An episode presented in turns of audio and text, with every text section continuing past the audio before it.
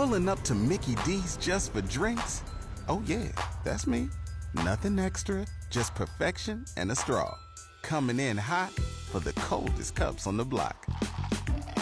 Because there are drinks, then there are drinks from McDonald's.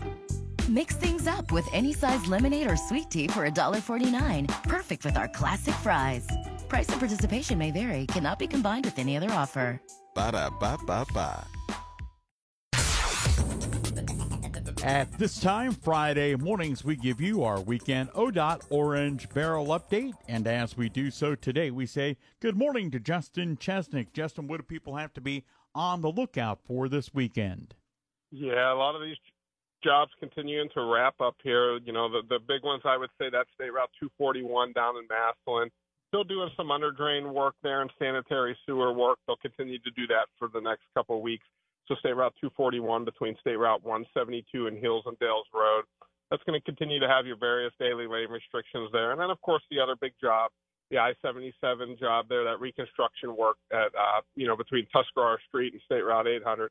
That's going to have some occasional lane restrictions and ramp restrictions as well as they do that touch-up work, those that striping and the placement of raised pavement markings and berming and different things like that. So really, you know, that job 99% complete here will be wrapped up by late fall, maybe a little bit of things into the spring, but, but it should be done here very soon. Justin, we appreciate the info from you and ODOT all throughout construction season. Thanks so much. Thanks a lot. Have a good one.